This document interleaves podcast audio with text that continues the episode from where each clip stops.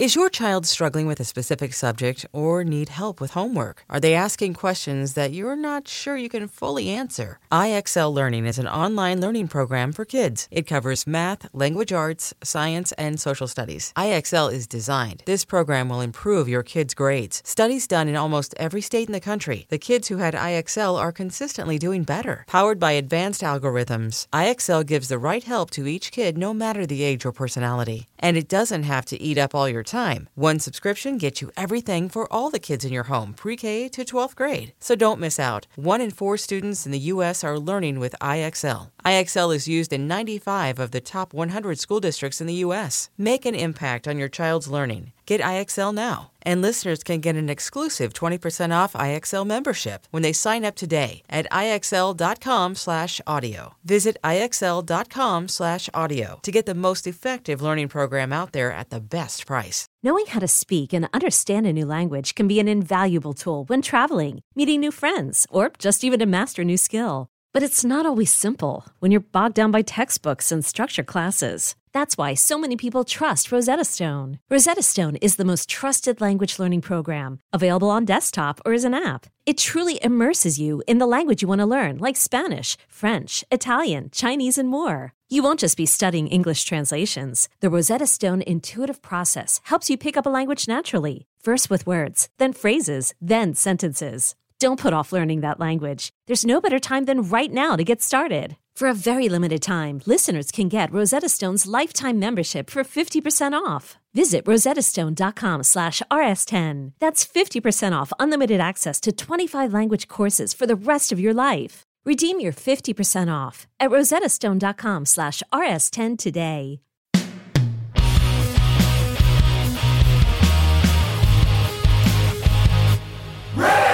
Hello, kids. This is Risk, the show where people tell true stories they never thought they'd dare to share. I'm Kevin Allison, and every Thursday we release these special episodes where we look back at content from our earlier years, sometimes single stories, sometimes whole episodes. Keep in mind that years ago people might have worded things differently than they would today. As always, the title of the whole series, Risk, is itself a content warning. This week, an episode that premiered in June of 2011. It's an episode we call Crisis. Okay.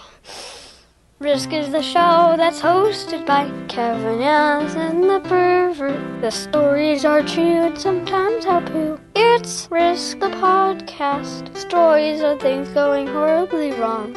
Stories meant for grown ups. I'm too young to hear the show. Risk the podcast. You hear that, Samson? Beautiful.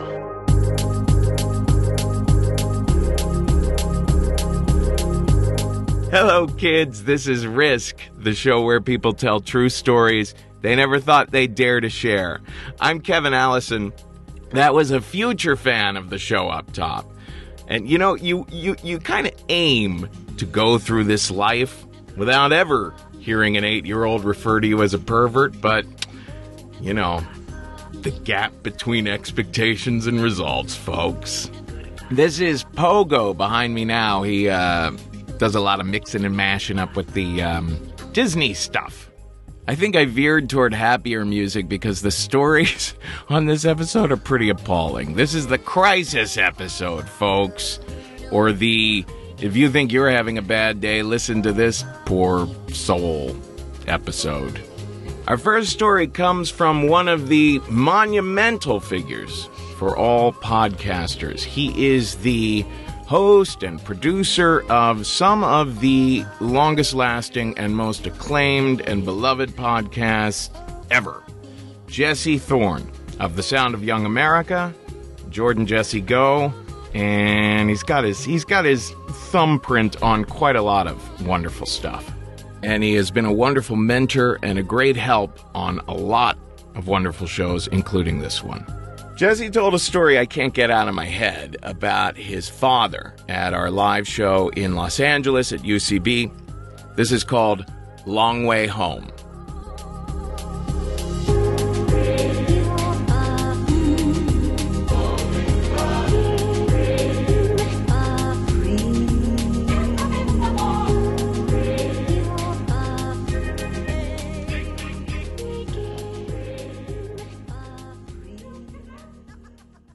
So my dad grew up in kind of an abusive household, and in order to defy that abusive household, he volunteered for the Navy very early in the Vietnam War. I think he probably learned pretty quickly that he was ill suited to the military. And he ended up on an aircraft carrier in Southeast Asia where, because he was ill suited to the military, he was constantly getting in trouble. And so he ended up getting the worst jobs that you can get on an aircraft carrier, which are bomb loader, uh, bathroom washer, and projectionist. And bathroom washer, that's horrible because of the poops and pees.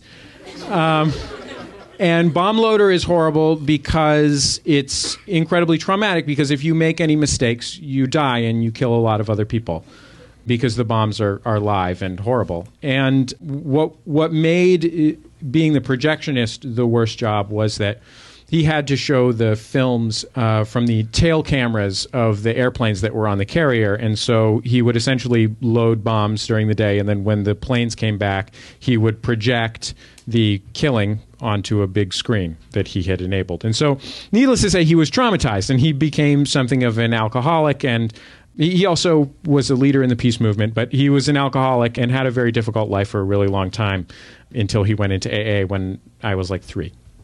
So he has really severe post traumatic stress disorder. And one of the weird ways that this manifests itself is that he's really suspicious, which is a typical PTSD thing. He's really paranoid.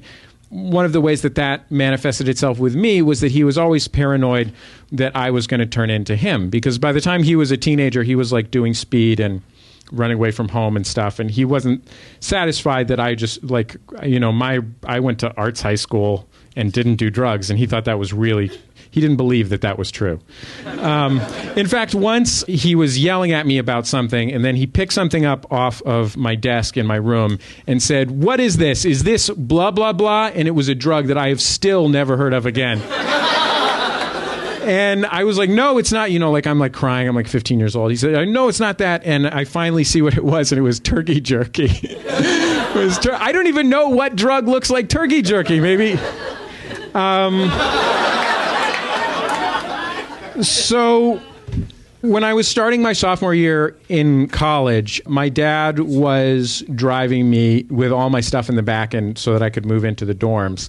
And we were listening to the radio and a Sly and the Family Stone song came on the radio.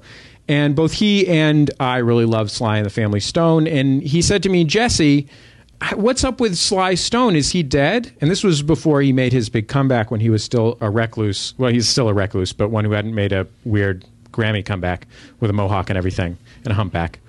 Um, and I said, no, I think he's like a semi vegetable, I think is his situation. And he said, oh, is that so? And I said, yeah. And he said, was it because of drugs? And I said, I, yeah, I mean, I think so. And he said, was it because of the drugs that he took in the 60s or the drugs that he takes now for mental health issues? And I said, I think the latter, but I'm not really sure. And he said, was it like a drug induced psychosis? And I said, I honestly don't know. And he said, hey, did I ever tell you about my drug induced psychosis? And I said, no. And he said, when I was living in Hawaii, which he did after he sort of burnt out on the peace movement in the early 70s, he said, I was living in, in on the big island of Hawaii in Hilo, and I had been eating omelets made with magic mushrooms for a week. and I was nude and I was in a sinkhole. And I don't know if you guys have ever been to a volcanic beach, but there's these volcanic rocks with big, huge holes. And he said, I was standing in a sinkhole with water up to my waist, and I was having this really powerful hallucination. I said, okay, because I had said nothing to prompt this. I want to make that absolutely clear. and he said, there were 12 huge men, each 20 feet high, representing every race in the world, and they were there to decide whether I should live or die. And at the time, I wasn't sure whether I should live or die because I was still dealing with the trauma of being in the war and I wasn't sure that I had done anything worthwhile with my life. And I had moved to Hawaii and eaten magic mushrooms for a week rather than deal with the peace movement. And he said it was difficult for me to even make the case for myself. I spent hours in this sinkhole arguing with these 12 angry men, and I finally came to be able to tell them that my life was worth living. They tried me and they decided that I should live. And it was one of the most powerful experiences of my life. And that was when the Hawaiian guys grabbed me. And so I don't know if you guys have uh, are familiar with the history of Hawaii, but the relationship between your white people and your Hawaiian people is one that is uh, complicated, fraught, if you will. Man, a lot of Hawaiian guys not crazy about white guys, especially naked ones in a sinkhole who are talking to invisible giant judges. and so they pulled my dad out of the sinkhole and they started kicking the shit out of him. And my dad wasn't that long out of the Navy, and he was in good shape. And he said, uh, and he was al- also had been taking hallucinogens for a week, so he he wasn't feeling pain. And he beat them off and ran into the surf. And the Hawaiian guys didn't want to get their clothes wet, so they didn't follow him into the surf. And they started picking up rocks off of the ground and throwing them at him. And my dad was so high that rather than dodge the rocks, he thought a good plan was to catch the rocks. so he's getting pelted with rocks. Eventually, the Hawaiian guys get tired of even throwing rocks and they say, Hey, haole, we decided we don't want to beat you up anymore. You can come back. And so my dad came back and they started kicking the shit out of him again. And what's amazing is this then happened again. The whole process from beginning to end, not the week of mushrooms, but he went back into the water. They started throwing rocks at him again. Again, he thought he could catch them. Again, they told him that they had decided not to beat him up. He came back and they started beating him up again. And this time he was pretty battered and bruised. And he was only saved by a Hawaiian woman whose land it was, who came out and started shooting rock salt at everyone because she wanted everyone to get off her land. Now, this lady, like the other Hawaiian dudes, was no big fan of my dad's. So instead of taking him to the hospital or something like that, she just left him there after he had sort of stumbled away. And he told me, we were, I just remember him sitting in the car. He said, So I was naked and I was having all these crazy hallucinations and I was really badly beat up. So I figured the best thing to do would be to walk down the road until I got arrested. So he walked down the road for two days because this is Hawaii in 1971 and he was not on the populous side of the big island and it just, there weren't that many cops cruising by. He finally got arrested he ended up in the psych ward of the jail for like three or six months. He doesn't remember exactly. He finally got out, but he was still having all these symptoms. And the only way that he got clean was that he was offered a job in Minneapolis, Minnesota, and he left in November. And he said he didn't know anyone to buy drugs from, and it was too cold to go outside and ask. And he said, So I guess I never did tell you about my drug induced psychosis, huh? And he certainly hadn't. It occurred to me that at the time, after this lifetime of him telling me these stories about being a homeless alcoholic and painting the inside of his bathroom to look like the inside of a serviceman's coffin while listening to Paint It Black over and over on 45 he had finally told me this story not as someone who was sure that I was going to become him or that I was him, but as an adult who he trusted to make different decisions than he'd made. So, in a funny way, that sophomore year of college was my first year, at least in my dad's eyes, as an adult. I kind of feel like the 12 giant men of every race would look kindly upon me. So, thank you very much.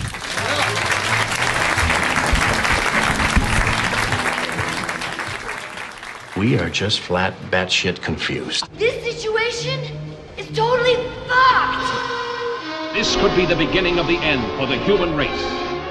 The situation is totally out of control. I've got a madman making me pull out my hair already. Where's my flamethrower? It's indestructible. It's indescribable. Nothing can stop it. Oh, shit! Oh, shit! Mob hysteria sweeps one city. Before long, the nation, and then the world could fall before the blood curdling threat of. Oh, shit, bro.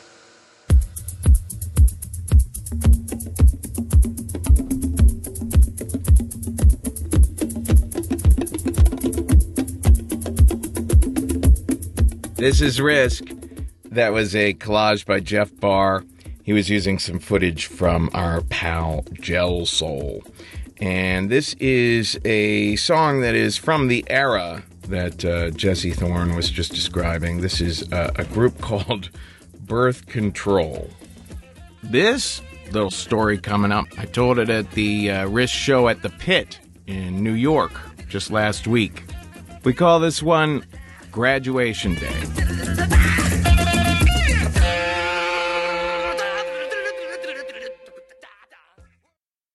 When you graduate from college, everyone says, you know, when you graduate, you're going to enter the real world. But at that time, like my big priority in life was partying. And at NYU, graduation is kind of a beautiful thing because they fill Washington Square Park and it's always a beautiful sunshiny day and there's all these purple caps and gowns, all these thousands of proud parents out there. And my parents were flying up from Ohio that day, the day of my graduation. And I could just picture them on the plane, sharing my dad's Bible, reading passages of it. My dad's Bible is so worn out that, you know, it has to be held together with a rubber band. And oddly enough, I had kind of been at church that morning too, in a way, because back at that time there was a club called the Limelight on 6th Avenue.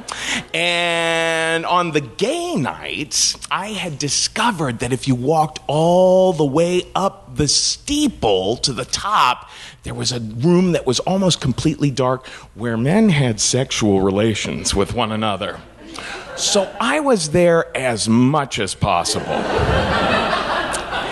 And I had been there the night before my graduation. Well, I woke up the morning of my graduation very hungover and scratching.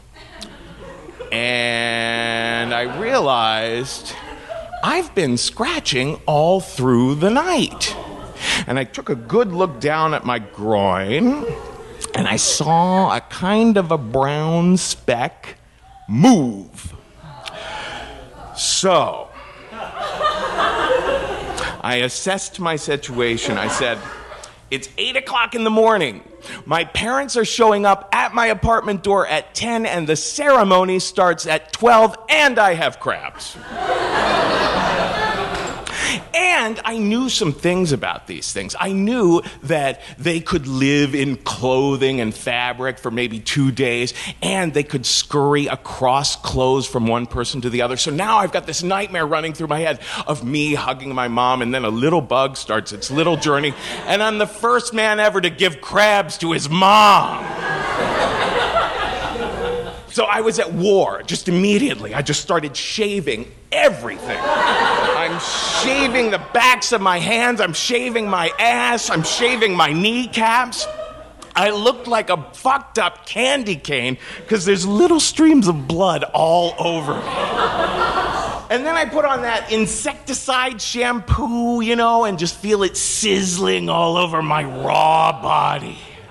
And then I realized, oh my God, it's nine o'clock. I've only got an hour for laundry. So I'm getting all the tablecloths and the bed linens and just the, the cushions, everything I could fit into like six big garbage bags that I'm taking out. And I'm on my way to the laundry when I realize that I haven't gotten tickets for my parents to attend my graduation. So, at the laundromat, I start calling every number at NYU I could possibly think of. I finally get this message if you don't have tickets, you can watch the graduation in a little classroom on a TV. Well, my stomach just dropped. I thought, oh my God, my parents have sacrificed so much to send me to this school. And they're flying up from Ohio. And I just could not bear to tell them that I'd arranged for them to watch it on a TV in a room. So I did the most manly thing I could think of. I wrote them a note and taped it to my apartment door. And it said, Mom and Dad, NYU really fucked this one up. And I've just been running around trying to rectify their mistakes with ticketing and all. I'll tell you what, you watch it in that classroom, I'll meet you after the ceremony.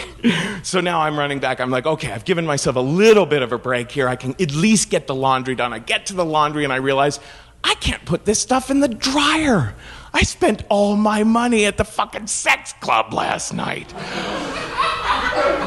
So now my like 300 pounds of laundry are kind of like 800 pounds of laundry because they're all sopping wet in like six bags, and I'm hobbling down the street with this stuff, and I'm bleeding, and I'm heaving, and I'm sweating, and I run right into my parents. And my mom says, Why are you doing all the laundry at once?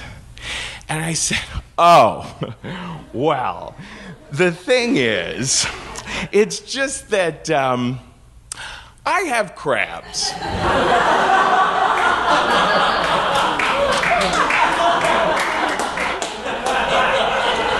I didn't know what else to say. So now all three of us are standing there on the sidewalk. None of us know what to say. Well, the graduation went fine. They didn't seem to mind all that much about the classroom, and the extermination was a success. And the next day, we went to the Museum of Modern Art, me, mom, and dad. And dad was kind of walking around the sculpture garden, and I was sitting there in the sculpture garden with my mom. We're at this little table, and we're looking at Picasso's goat, you know. And she, she takes a hold of my hand, and it was the first time that I kind of like really felt the wrinkles that were starting to be there in her hand and could kind of feel like the fragility that was starting to be there in the bones of her hand. And it was the first sensation of, oh, geez, I might have to take care of them someday. And she said to me, You know, Kevin, I really am so proud of you. You've put down roots in this huge city and you graduated from NYU. I just wonder when you'll ever grow up. And you know what? I wonder that too.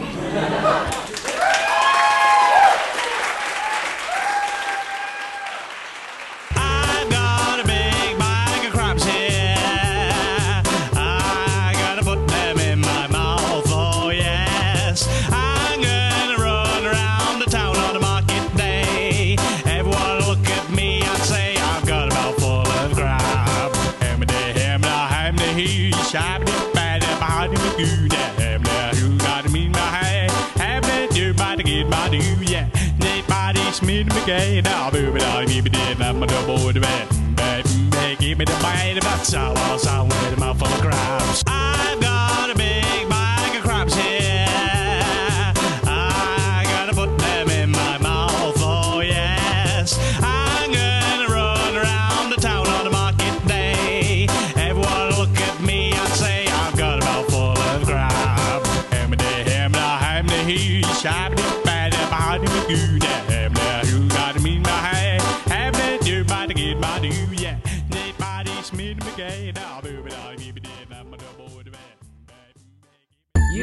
Say how much you love me. You seem to think you're glad we're friends. You always want to spend more time with me. You say you'll be there till the end. But if the words you say are true, there's still one thing left to do, and that's give me your money.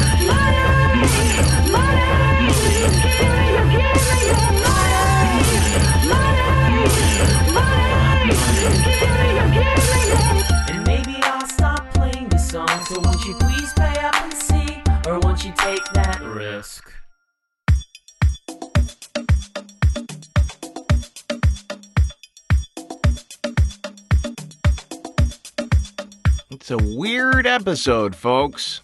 That was Crabs by Weeble, followed by David Crab. I'll bet you're wondering what's playing behind me. Well, it's Max Essa. It is Max Essa, my friends. Song called White Shoes Blue Dreams.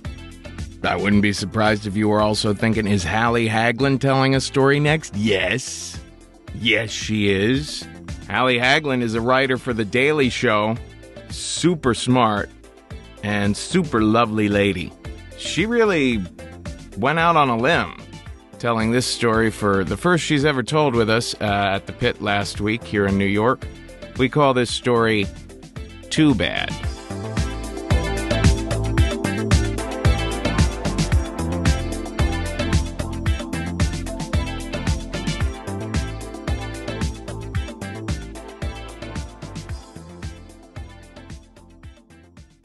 So, you know, when you first meet someone and they look really nice and sort of boring, and then you find out that, you know, they get in car crashes on purpose because it's the only thing that makes them feel sexually aroused? I'm not like that. Okay? I'm as nice and boring as I look.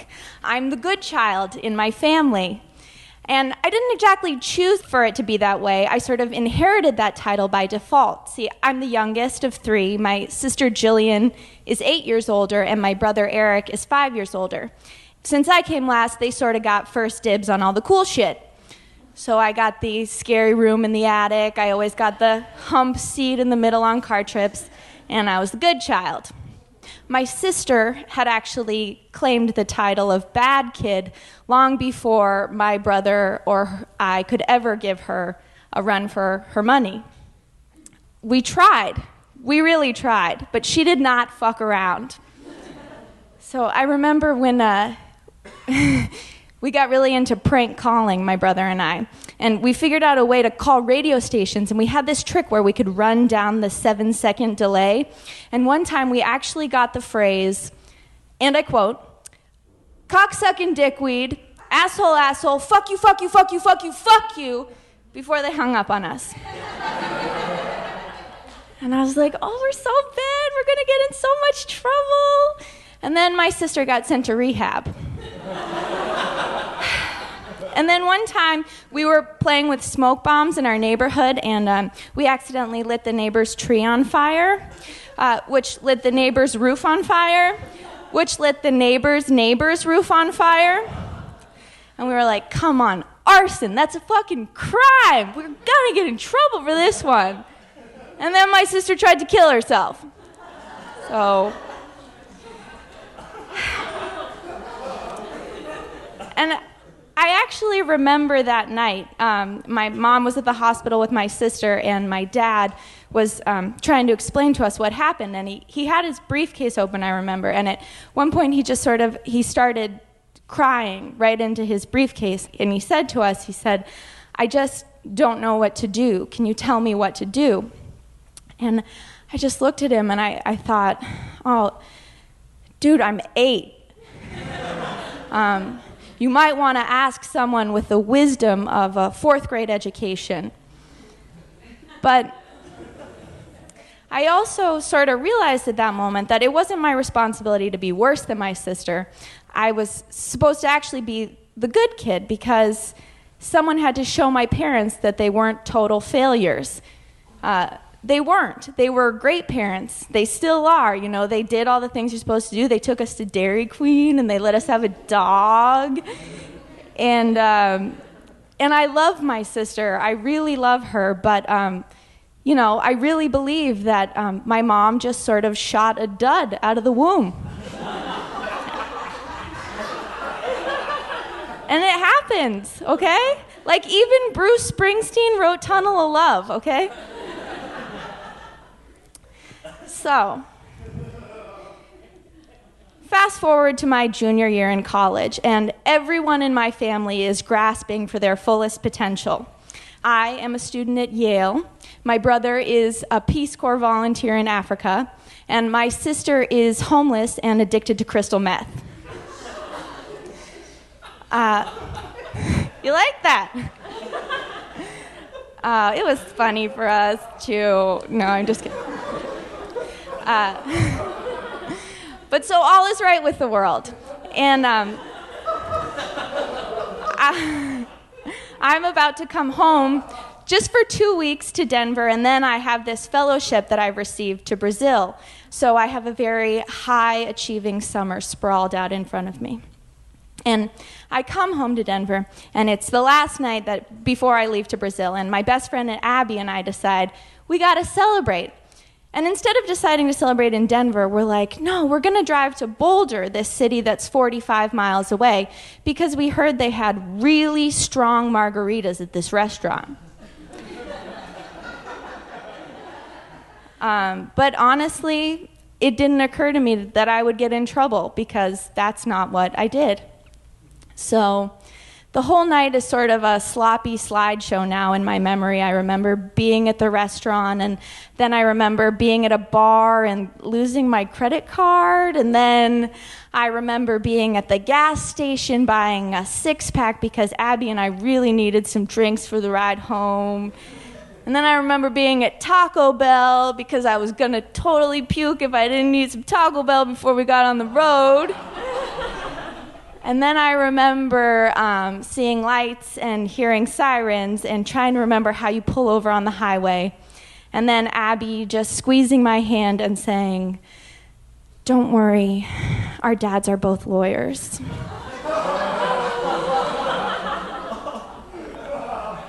so um, the officer asked me to step out of the car and walk 10 steps. And according to the police report, because I don't remember this, I walked 29 steps and then, quote, very politely asked if I could stop. so he put handcuffs on me and he told Abby that she couldn't come with us to the police station, so she should sort of walk in the direction of the lights of the city, that maybe someone could help her there. Uh, so it's crazy how fast you sober up in the back of a police car. And I thought to myself, shit, I wish I had asked him to do this before he gave me the roadside test because I think I really would have nailed it now. but I didn't say that. I just, I sat quietly, and it, it's so big in the back of those things, and you feel so small. And at one point, the officer sort of turned back and yelled, you know, I really appreciate your outstanding behavior. I'm definitely going to make a note of this in my police report. and I was like, I can't believe this. Even as a criminal, I am getting gold stars for my good behavior. and we get to the station, and a, a, female police officer is there and she takes my mugshot, which I smiled for because I think it's rude to scowl when someone's taking your picture. And, uh, you know, she checked out at work and she just sort of said, That's a lovely picture. um, so, when you get your one phone call, it's always collect. And so the first thing that whoever you're calling hears is um, you are receiving a collect call from the Boulder County Sheriff's Department. Will you accept the charges? And so I hear my dad at the other end of the line, and he says, Yes, yes. And then he's there and he says, Jillian, what happened? And I just say, No, Dad, it's Hallie. And uh, he didn't really sound angry, he just sort of sounded sad and, and tired. Um, but don't worry, he got a full night of sleep because he didn't pick me up till the next morning. so they don't put you uh, really in a, in a cell, they just put me in sort of like a holding area with this. Um, this older guy and this African American woman, and I was really scared. And at one point, I started crying.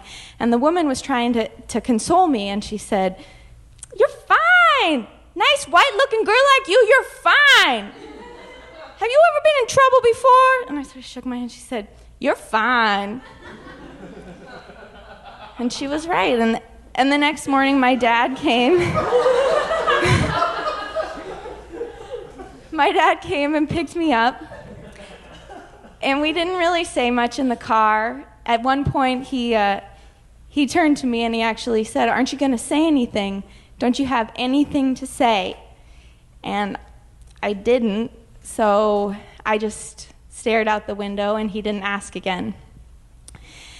And he dropped me off at home and went to work, and I let myself in because my mom had also already gone to work. And I went and I sat down in the kitchen, just sort of numbly reading my police report, and all of a sudden I heard a noise. And a couple months ago, we had had all the locks changed in my house because while my parents were visiting my brother in Africa, my sister had broken in and pawned all of our television sets. so I hear this noise, and I'm so scared, and my heart is pounding. And I sort of stand up fearfully, and I, I start walking into the hallway, and my heart's pounding like when you like think you're gonna see a ghost or get raped or something. And so I get to the hallway, and, and I look, and I can sort of see through the, uh, the, the door to the first floor bathroom. And my sister is breaking in through the window. And I don't know what to do. I mean, I'm not to stop her because, like, she could kick my ass. so she, she rips out the screen and she gets up the glass and she climbs in and she looks up and she, she looks sort of equally shocked to see me. And it's crazy because she doesn't really look like the badass of my childhood or like the annoying, irritating, yet lovable tramp of my adolescence. She looks like a stranger. She's filthy, and her skin is green, and she has all these sores all over her body. And, um, you know, she's wearing all of this clothing, even though it's 90 degrees out. And I'm terrified. She sort of looks at me, and she must have known because she looks hurt.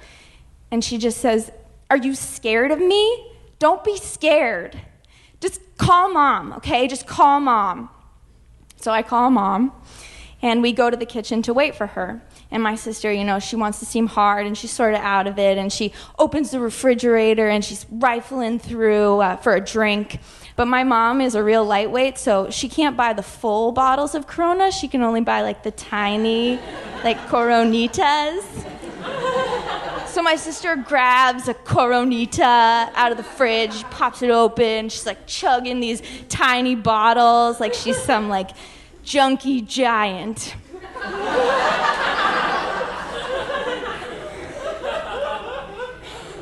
my mom finally comes home and she comes into the kitchen and she looks completely haggard. And my sister starts to ask her for money. And my mom always gives my sister money, but this time she looks at her and she says, No, just go away, Jillian. I don't have anything for you. Just go away. And I feel so bad for my sister because her luck has finally ran out. And I know how that feels because it had happened to me the night before. And I also feel bad because she doesn't really understand that the reason she's being sent away is that I'm so fucked up that my mom just doesn't have any energy for her anymore. But on the other hand, there's some small childish part in, inside of me that's kind of happy and, and says, like, oh, so this is how this feels. Thank you.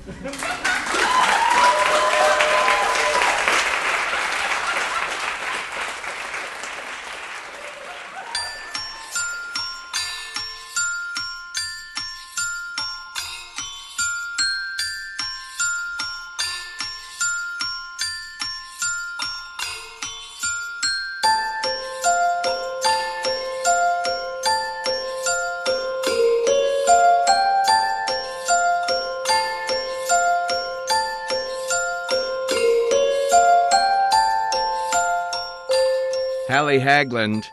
Uh, by the way, Hallie confirmed for me that her sister is actually doing uh, much better now than she was at the end of that story. So I was kind of dying to know that. I'm glad she said that.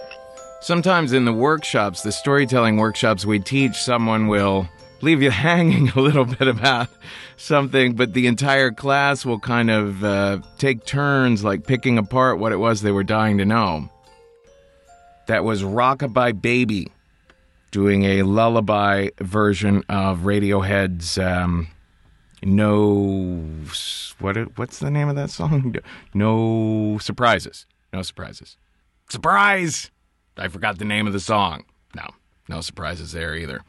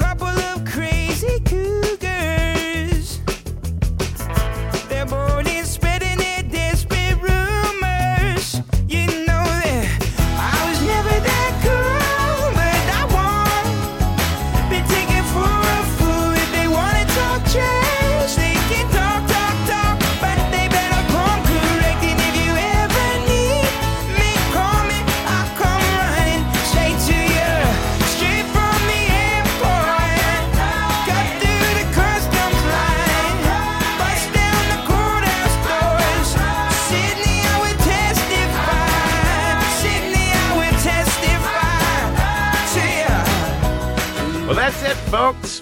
Our crises have abated. This is Brett Dennen behind me now. Fantastic. He is at brettdennen.net. I'm going to stop talking so you can hear the rest of this song.